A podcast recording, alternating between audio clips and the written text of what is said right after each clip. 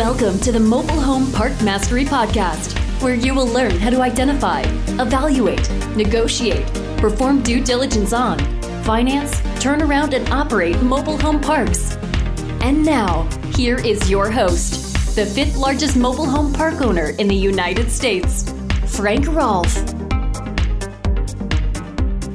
If you read the weekly summary that I do of all the news articles on the mobile home park industry that I produce every week through MHU, you will see a very frequent article right now is that of the mobile home park being torn down, redeveloped into another use. This is Frank Rolfe, the Mobile Home Park Mastery Podcast. We're going to focus on why we're seeing so many mobile home parks facing the wrecking ball right now and what that means for those parks that are left behind. So let's first start off with the reason of why mobile home parks are being torn down across America at a faster pace than we'd ever seen before. Well, the first one is that land is going up in value. Mobile home parks are a very low level use of land based on that pyramid of price per square foot land values. Parks are nowhere near the top.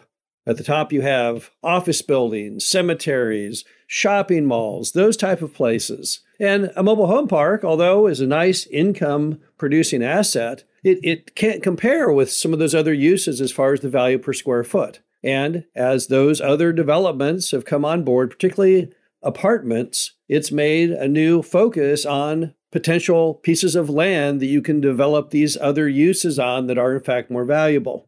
And it turns out that mobile home parks are very well situated for redevelopment.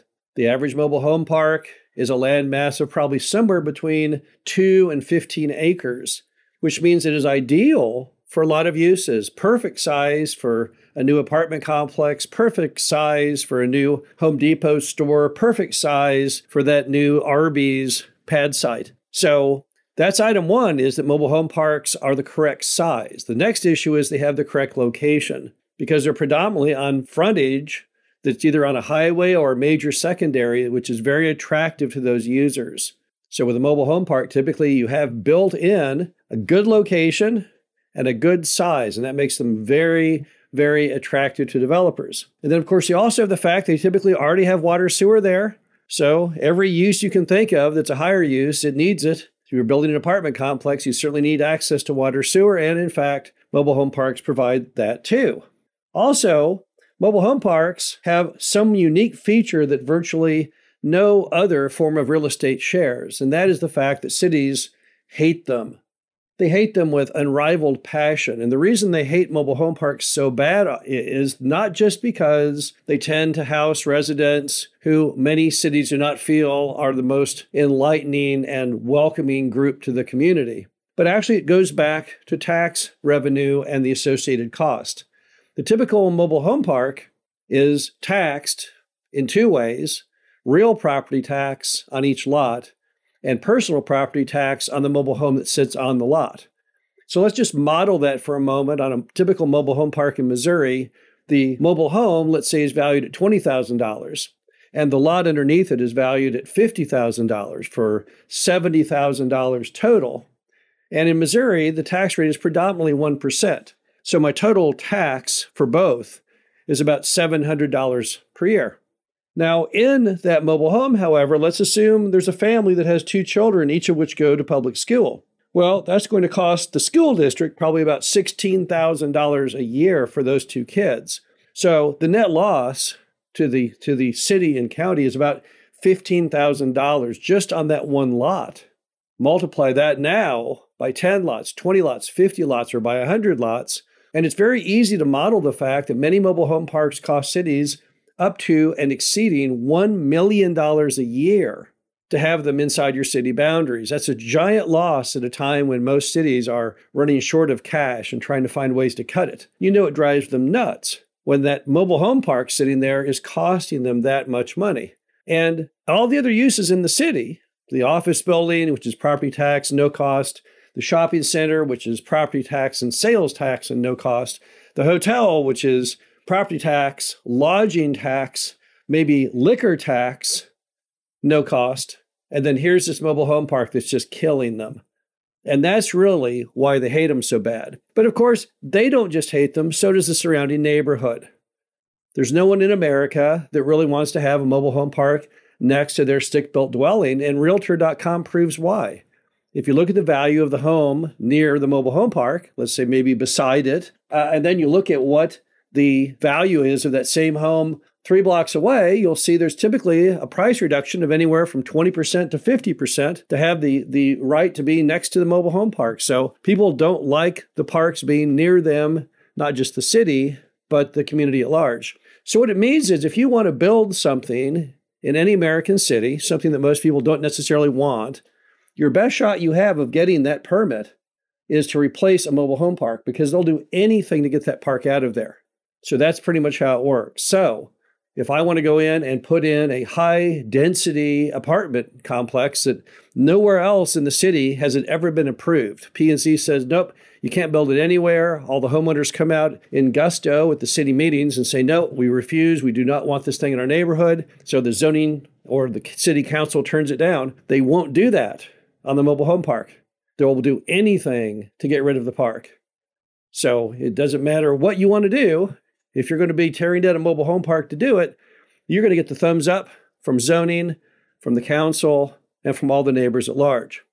Now, what impact will this have? The simple fact that mobile home parks are well built for redevelopment, people have keyed in on that, and now suddenly a whole lot of them are facing the wrecking ball and being built into new things. In fact, the number one most popular use for the land the park was on is apartments. And why not? Because apartments rent for an average of $2,000 a month, and you can stack them two or three or four high. And the average mobile home lot rent in the US is only about $300 a month. So, of course, it would make infinite sense to build those apartments on that land.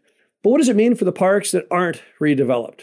How will this trend impact those? Well, first off, it's going to probably reverse a lot of the rent control discussion that you see going on in America right now in our incredibly politically polarized country we live in.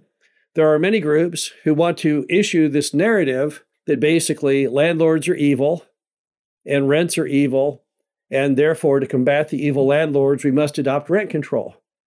Well, when they see that rent control leads to development, which it does, and that by blocking the ability to raise those lot rents up from those pitifully low current numbers of roughly 300 a month up to where they need to be of five to 600 a month or more, that they're just basically signing the death warrant for that mobile home park and everyone's going to go homeless, it's really going to rain on that parade. So I see some degree of political pushback that will start occurring when people say, wait a minute here, I'm not sure what we're trying to do as far as restricting the free right of the owner to raise the rents is working out for us very good. Also, it's going to increase the lot rent and the occupancy, obviously, in all those mobile home parks that are left behind. Because if you have a mobile home park, you have a very rare animal. There's only 44,000 in the US. It's set in stone. They haven't allowed any to really been, be built in the last 50 years. So you take one of them off the table, let's say with 100 lots in it, all occupied, those people are all going to have to move to the remaining parks, which is going to push those parks into being completely full, or in some cases, there won't be enough lots to even accommodate them. And since we all live in a world of supply and demand, as that demand exceeds the supply, that's going to make occupancy obviously go up, but so will rents. So that's one ramification you're going to have. Also, it's going to improve lending on mobile home parks because banks are going to realize the mobile home parks have value beyond just being an income property that is a, a, basically a parking lot for trailers. In fact, it also has inherent value in the land. So you'll start seeing a lot of lenders say, wow, this is an even better industry than I thought. Not only are do mobile home parks represent the lowest default rate in all of commercial real estate, but on top of that, now we have a second, a different backdoor way to get our money back in the event there should ever be a problem with the borrower is we can just sell the land for redevelopment. Finally, what you're going to see is that this is going to be one of the many catalysts that allows mobile home park owners to finally get those rents up to the levels they've always needed to be. Mobile home park lot rents are the only thing holding back redevelopment. When you read the articles on parks that are being torn down, to me, the essential question would be among the residents in the city at large what would the rent have had to be not to tear the park down?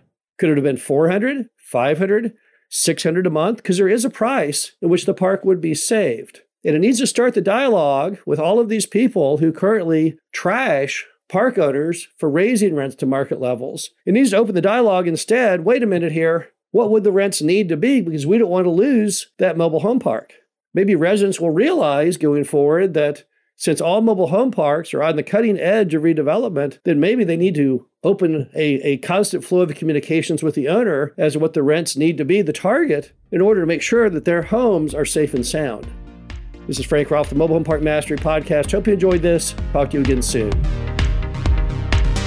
Thank you for listening to the Mobile Home Park Mastery Podcast.